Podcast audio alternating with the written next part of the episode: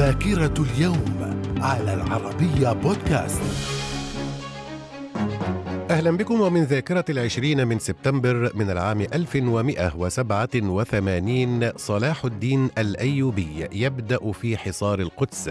وفي العام 1637 التوقيع على معاهدة بين سلطان المغرب محمد الشيخ الصغير وتشارلز الأول ملك إنجلترا.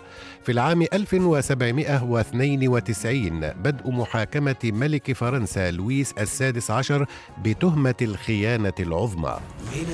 من ذاكرة العشرين من سبتمبر في العام 1932 المهاتما غاندي يبدأ إضرابا عن الطعام في سجن بوما وذلك احتجاجا على قانون الانتخاب الذي أعدته الحكومة البريطانية ويمنع الطبقة الفقيرة من المشاركة في الانتخابات. في العام 1946 افتتاح أول دورة لمهرجان كان السينمائي الذي أجل بسبب الحرب العالمية الثانية حيث كان الافتتاح مبرمجا بين الأول والعشرين من سبتمبر من عام 1939 من الذاكرة من ذاكرة العشرين من سبتمبر من العام 1984 انتحاري يقود سيارة مفخخة يهاجم مبنى السفارة الأمريكية في بيروت ويؤدي إلى مقتل 12 شخصاً.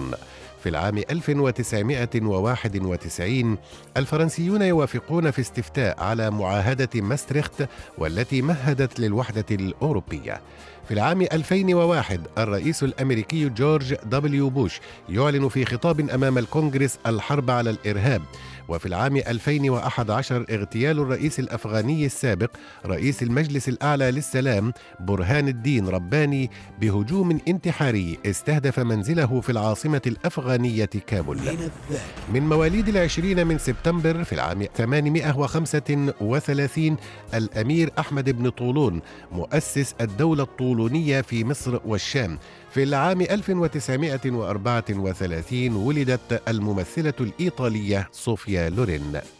وفي العشرين من سبتمبر من العام 1887 توفي أحمد فارس الشدياق الصحفي والكاتب اللبناني. وفي العام 1999 توفيت الراقصة الشرقية والممثلة المصرية تحية كاريوكا.